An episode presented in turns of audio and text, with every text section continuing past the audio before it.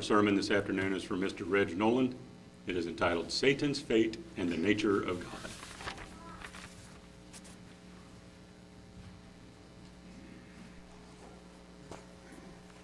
Okay. Um, last Feast of Tabernacles, I attended the feast here with the Christian Biblical Church of God and heard Fred Coulter's message for the sixth day.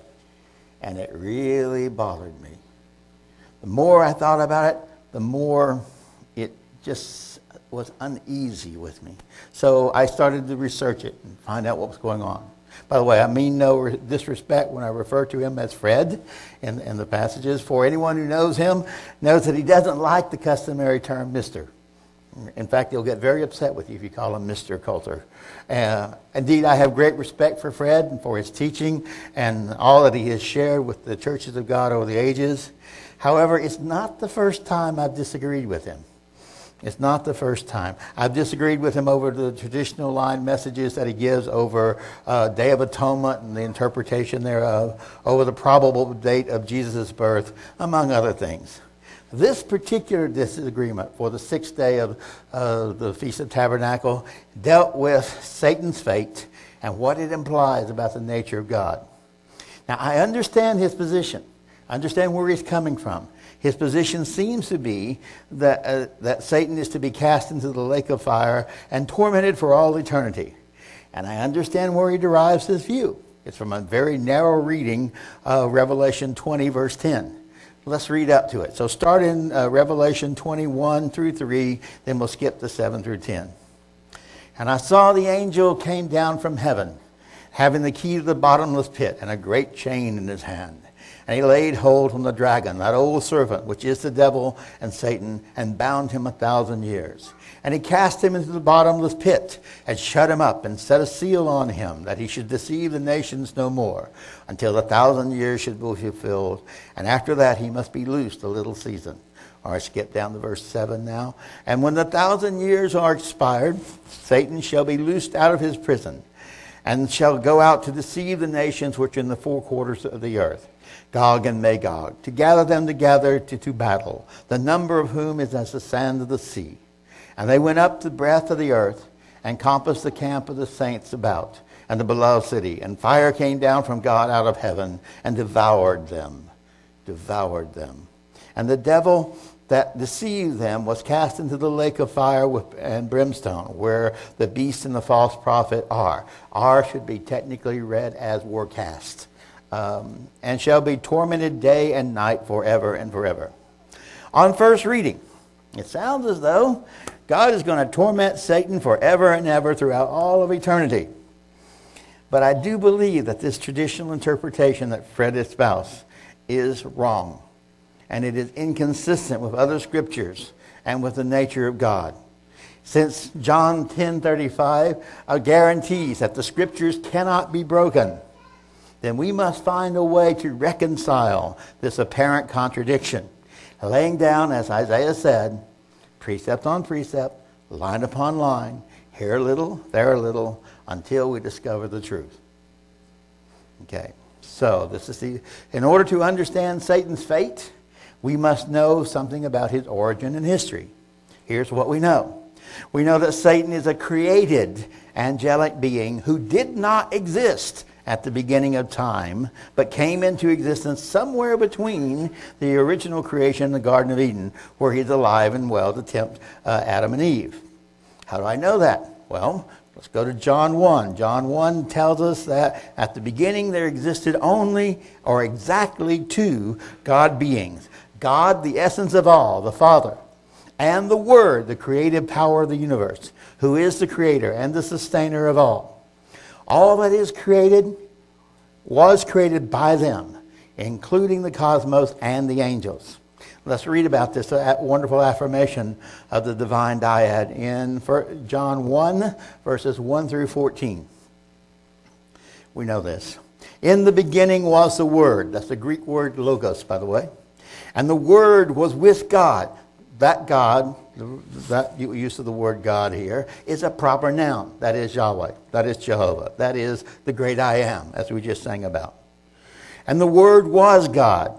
That use of the word God That use of the word God is the Elohim, which is a kind of being, a spiritual being. The same was in the beginning with God. All things were made by him, and without him was not anything made that was made. In him was life. He's the only one that has life inherent. And life was the light of men. And the light shineth in the darkness, and the darkness comprehended it not. There was a man sent from God whose name was John. The same came for a witness to bear witness of the light, that all men through him might believe. He was not the light, but was sent to bear witness of the light.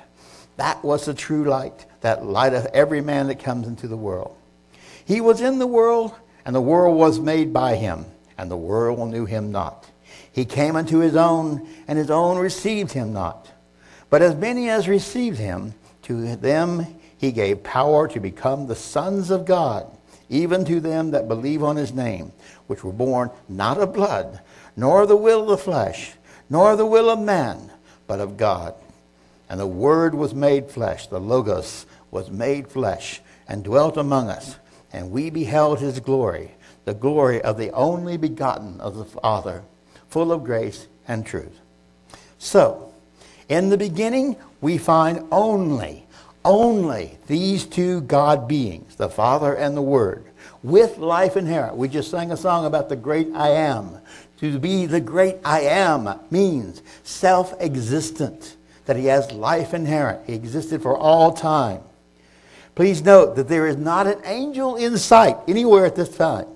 No angels in sight, nor is there any kind of sentient being like the Holy Spirit as a, in a personified form. The Holy Spirit emanates from these two beings, but he's not a separate being in, at all. There is no evidence at all from John 1 that there was any other beings than the Father and the Word. These alone, these God beings alone have immortality, as Paul tells in his letter to Timothy. Go to 1 Timothy 6, verses 13 through 16. I charge you before God, who makes all things alive. Again, he has the life inherent. And in the sight of Christ, Jesus, who witnesses the great confession to Pontius Pilate, that you keep the commandment without spot and without blame until the appearing of our Lord Jesus Christ. For he in his own time will reveal who is the blessed and only potentate, the King of kings, the Lord of lords, who alone has immortality. Notice that. He alone has immortality. No one else. Not us, not angelic beings, not Satan, not anyone. Okay? Uh, dwelling in light, which cannot be approached, whom no one of man hath seen nor can see, to whom the honor and power and everlasting. Amen. Throughout Revelation, we see them referred to. Uh, the great I am, the, uh, the, the, he who was and is and is to come. Go to Revelation 1.8. This is typical of the kinds of references. We see these kind of references scattered throughout the book of Revelation. Revelation 1.8 says, He is the Alpha and the Omega, the beginning and the end, which is and which was and which is to come, the Almighty. That's the description of God. The beginning and the end, the self-existent one. Why am I emphasizing this so much? Because all that was created was created by them, including the cosmos, the angelic hosts, and Lucifer, who became Satan. Sometime before the creation of human man, but after the creation of the universe, there was a great war in heaven. Lucifer became proud and wanted to be like the Most High God. He rebelled against God's authority and persuaded a third of the angelic beings to join him in the rebellion. God crushed Satan's rebellion and cast him and his demonic followers to earth. Now, all the creation, now all of this, the, the creation, the revolt, the war, the banishment, all of this occurred prior to the creation of man. Because when we first meet Adam and Eve in the Garden of Eden, we find Satan already cast down to earth.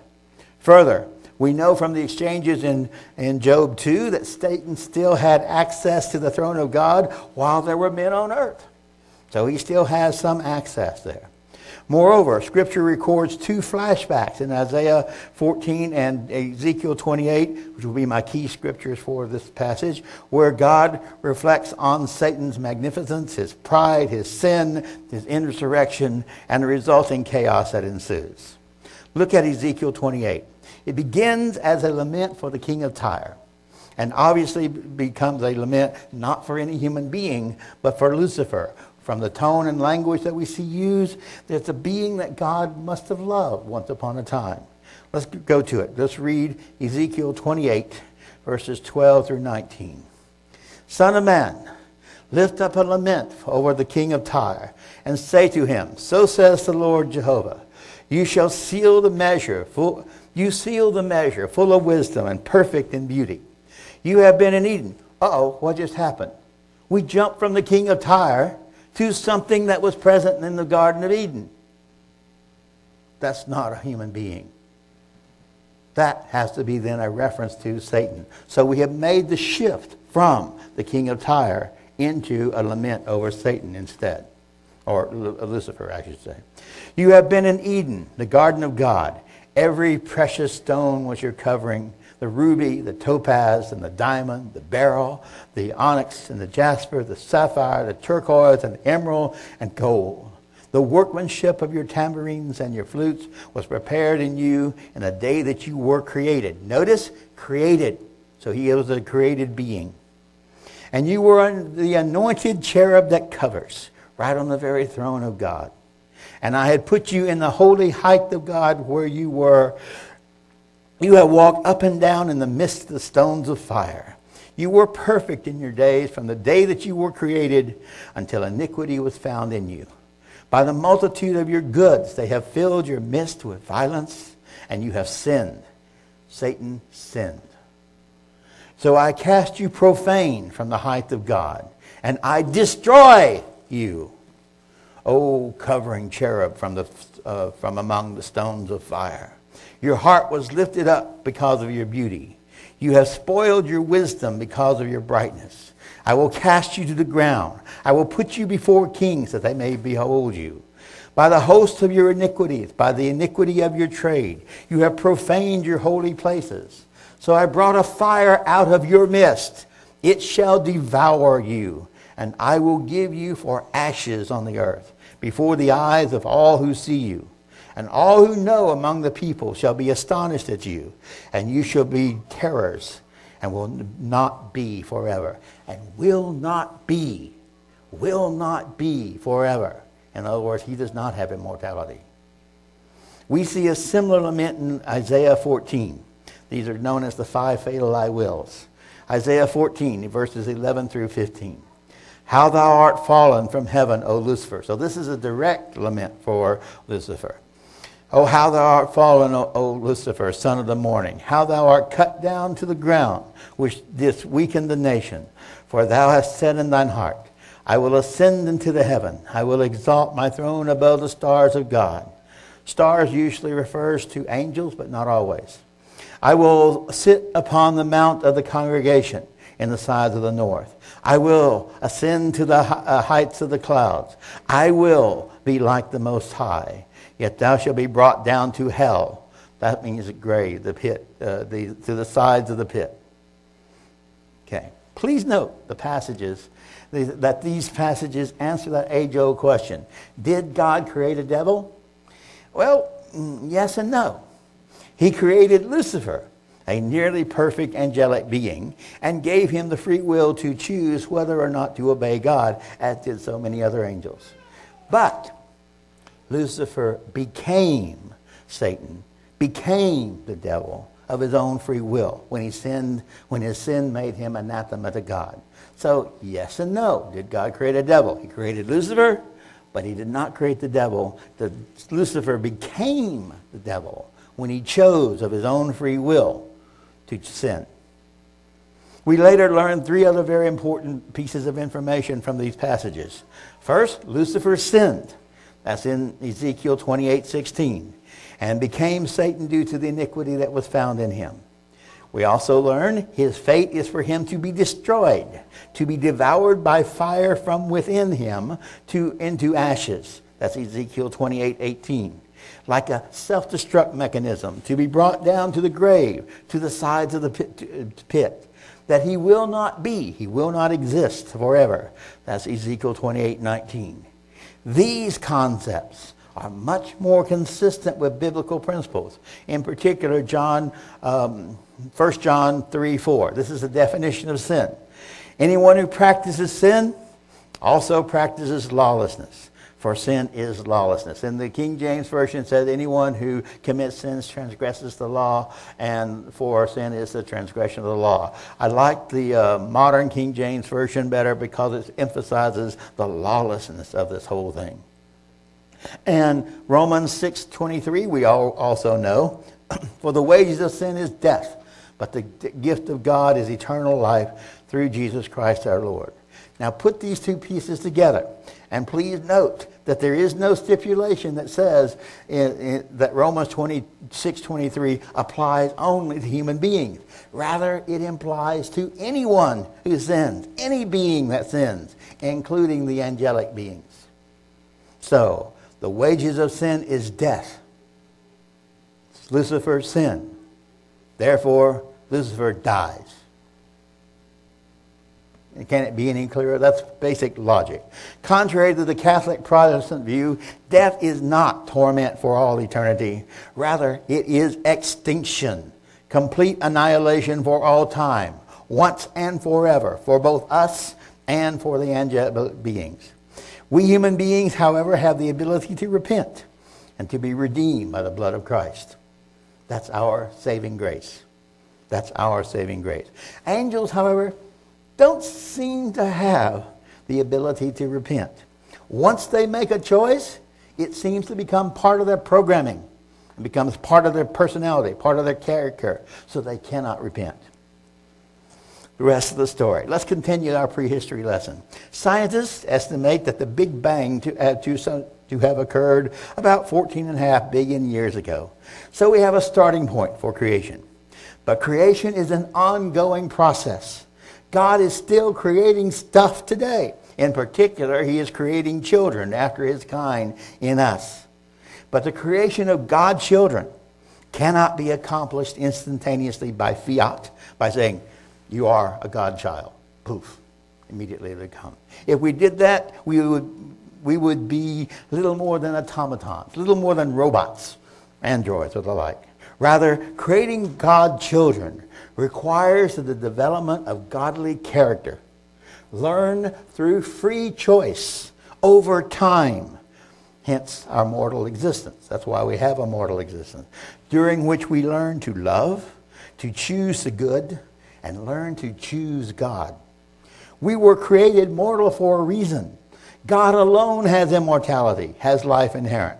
All others can be can die or be destroyed, including the angelic beings. Yet some people want to argue that angelic beings are immortal and cannot die. Apparently, that's Fred's view. I don't know for sure.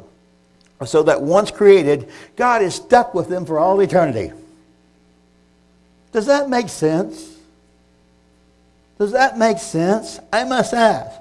Do you really think that our Creator God, who sees the end from the beginning, would have been so short-sighted as to not to anticipate the possibility of rebellion if beings were given free will and not to make any kind of pro, uh, provision for such a possibility? Do you really think that he would have created something that he could not destroy if the need arose?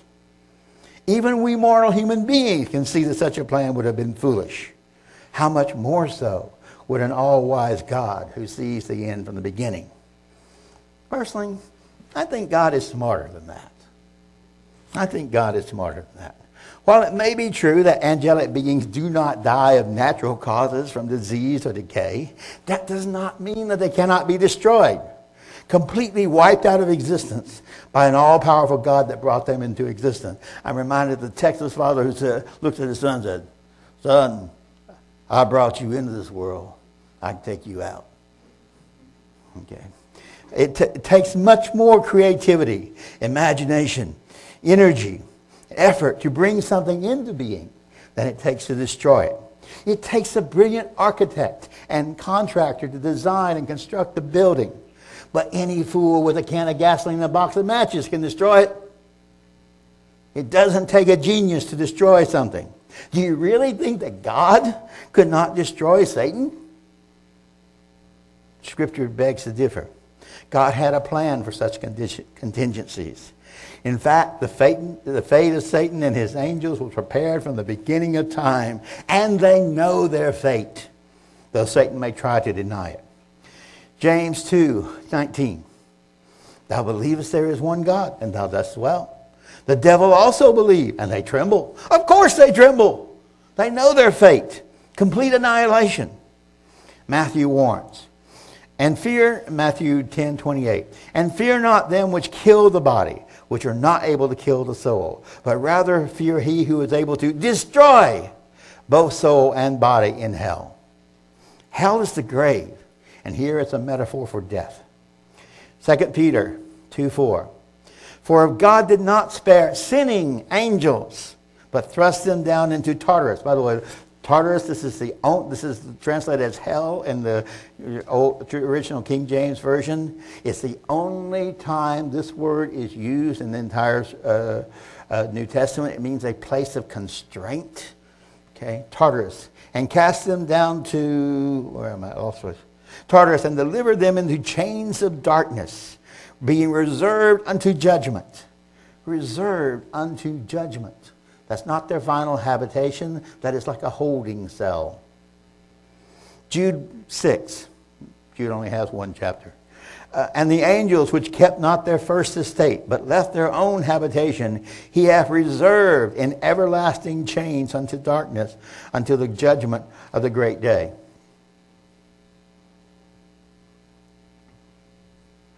Okay. Um, the re- these rebellious angels are waiting in bondage, awaiting the day of judgment, and they know they shall be destroyed.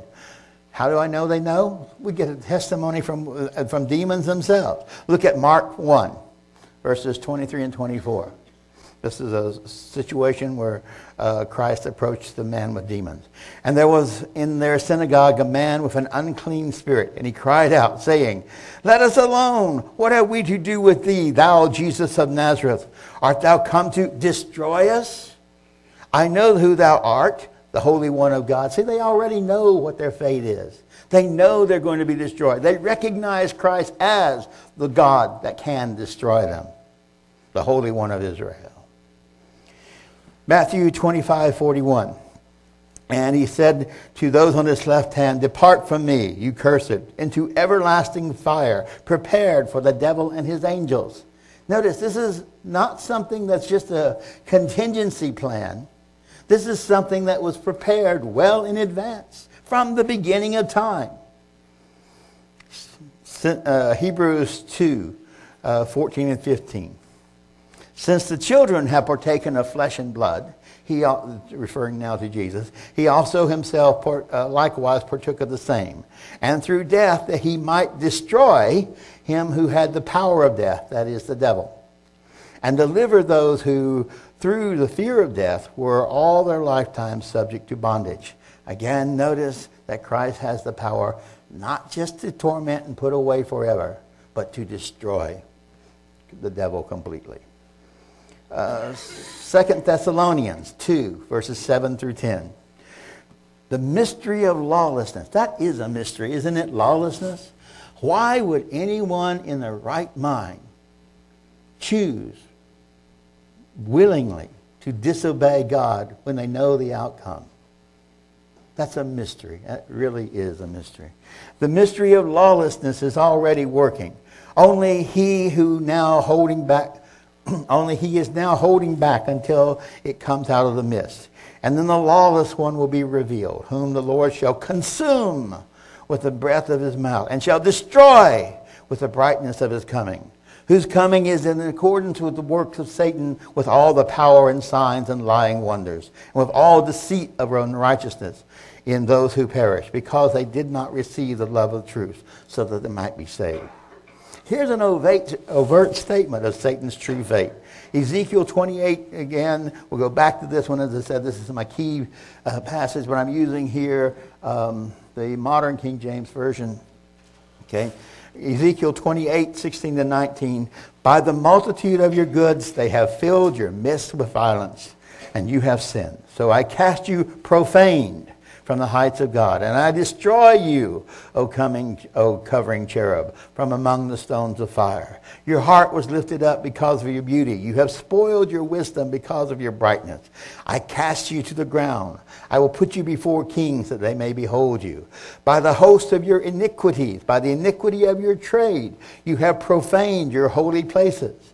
So I brought a fire from your midst Again, it's like there's a self destruct mechanism already embedded in Satan, and uh, God brings it out. It shall devour you, and I will give you for ashes, burn up, burnt to ashes on the earth, before the eyes of all who see you.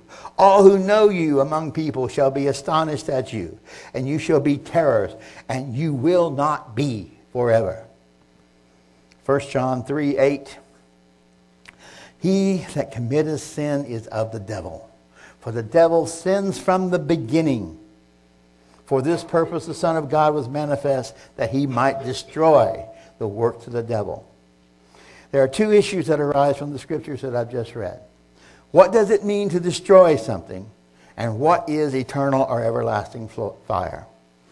To destroy something means to cause it to cease to exist entirely to vanquish completely. Uh, do not, so that not even the memory of it exists. The Greek word that is translated as destroy is katargeo, Strong's uh, 2673. It comes from the root kata, which means down, and argio, which means to be idle, which comes from argus, which means inactive, unemployed, or useful. It means to render um, entirely idle, useless abolish, cease, destroy, do away, become or make of no effect, fail, bring or come to naught, vanish away, make void. So, to destroy something means to obliterate entirely. To obliterate entirely. Everlasting or eternal fire is a little bit more complex. There's a mistranslation of the Greek word uh, aeonian, which means age lasting. Everlasting is a mistranslation. The word in the Greek is aeonian, which is age lasting. Age lasting. Last only till the end of the age. We know from experience and from science that fire does not burn forever. Rather, uh, the existence of fire depends upon the combustion triad, right, Ken? The combustion triad fuel, oxygen, and heat source. If any one of those three are missing, the fire goes out. The fire goes out. Even a California wildfire will burn itself out once it's consumed all the available fuel. So, this age lasting fire will burn until the end of the era when it will have consumed all evil things, including Satan, the beast, the false prophet, the false, fallen angels, unrepentant sinners, and the works of the devil but it will eventually go out when it has consumed all of its fuel. Now, some may argue and say that Satan and demons are spirit beings and are not subject to be burnt up. Do we really know that? Do we really know that? Normal fire is a very rapid oxidation of the fuel source. But there are plasma fires that produce exothermic reactions so intense that they actually burn at the at subatomic level. Now, I'm sure that God could create a fire hot enough to incinerate spirit as well. It's not limited to just the fuel that we need. Indeed, all the images of Satan's fate show him reduced to ashes, consumed by a fire that begins from within him and devours him. Let's look again at Ezekiel 28 18, this time in the Moffatt translation. The Moffatt translation is a little different, but uh, it's more, I think it's clearer of what's going to happen. By the greatness of your guilt, by the crimes of your commerce, you have profaned your sacred position. Therefore, I have I made you set fire to yourself with flames that consume you and reduce you to ashes on earth in the sight of all who behold you. and, and who know you among the nations shall be appalled at you. All who know you among the nations shall be appalled at you. Your fate is awful. There is no future for you. That's Ezekiel 28, 18, 19 in the Moffatt translation. Here's a very, this is a very clear prophecy of the coming fate of Satan, the devil. What could be more clear? He will be turned into ashes. He will be consumed by fire. He will exist no more. He will exist no more. To us science fiction fans, this sounds like the auto destruct mechanism in a, a, starship or whatever, installed deliberately to destroy the host once it has outlasted its usefulness. The Apostle uh, Peter writes, uh, 2 Peter 3 7 through 13. But the heaven and the earth, which are now, by the same word are kept in store, reserved unto fire against the day of judgment and perdition of ungodly men. By the way, the word perdition is an old King James word. It means utter destruction. But, uh, beloved, be not ignorant of this one thing that one day is with the Lord as a thousand years, and a thousand years is one day. The Lord is not slack concerning his promise, as someone would count slackness, but is long suffering to us to usward, not willing that any should perish, but that all should come to repentance. But the day of the Lord will come as a thief in the night, in which the heavens shall pass away with great noise, and the elements shall melt with a fervent heat, and the earth also and the works thereof, including the devil and his demons, shall be burnt up. Seeing then that all these things shall be dissolved, what manner of person ought you be in all your holy conversation and godliness? looking for and hastening unto the coming of the day of the Lord, wherein the heavens being on fire shall be dissolved, and the elements shall melt with a fervent heat. Nevertheless, we, according to his promise, look for new heavens and new earth, wherein dwelleth righteousness. Yet some would say, again, that Satan will not be destroyed. This is the view I got from the feast this year uh, will, will, but will be bound in chains of bondage and constrained to becoming, quote, wandering stars to whom is reserved the blackness and darkness forever. That's Jude 13. Uh, far away from the presence of God. Now, if we look at this passage a little bit more closely, we can just dismiss it without warn, uh, or much concern because Jude here is not referring to any kind of angelic being. He's talking about human beings who float around from feast site to feast site trying to disrupt everyone. Here he's referring to twice dead human, not angelic or demon, parasites on their feet, wandering from site to site, stirring up discord. Okay, so what are the implications of this? If it were so, that Satan and his demons were, uh, could be banished to wander the darkness of space for all eternity, what would that say about the nature of God? What would that say about the nature of God? After the establishment of the kingdom of God, why would God need Satan anymore? Why would he need him? And if God doesn't need him, then why keep him around for all eternity? For punishment? That doesn't make good sense vengeful, torturous punishment is not the nature of God.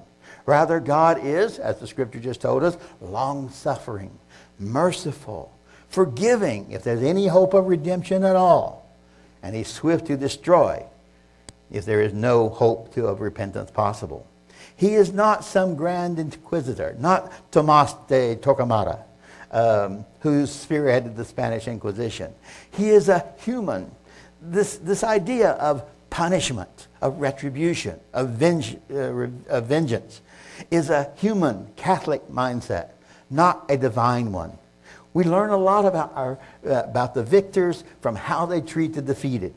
What would it say about God if he were to torture Satan for all eternity for his misdeeds for a finite amount of time, even if that finite amount of time is 14 and a half billion years?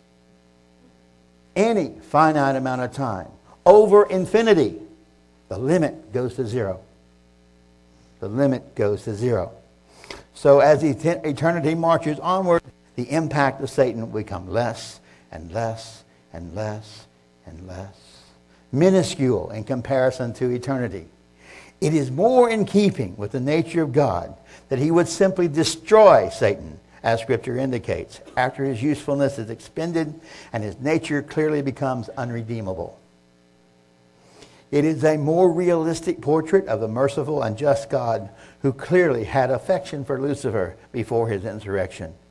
For God to engage in torture would be petty. So, why the myth? So, why has this myth of Satan and his, the traditional Protestant Catholic view, and his angels and human sinners in the traditional view of churchianity, all being punished for all eternity, why has that persisted throughout time? Who benefits from such a myth? Who benefits from the portrayal of God as a grand inquisitor? Truly, as the author of sin and the unrepentant and uh, one unrepentant of his evil, Satan is worthy of punishment. And from a human point of view, we have no doubt about that. People who do bad things, we feel as human beings, need to be punished. But we need to be careful here. We must be careful not to project our human values onto God. God's solution is much simpler. Remove the cause. Get rid of it utterly destroying it. We certainly don't benefit from Satan being punished. God doesn't benefit from being portrayed as some grand inquisitor.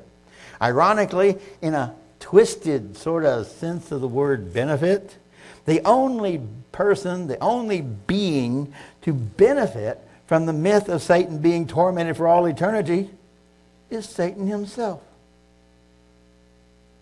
For this myth would make Satan immortal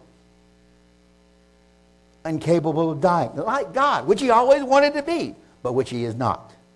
Further, it paints God as a cruel torturer, which he is not. Therefore, eliciting sympathy for the devil, to borrow Mick Jagger's phrase.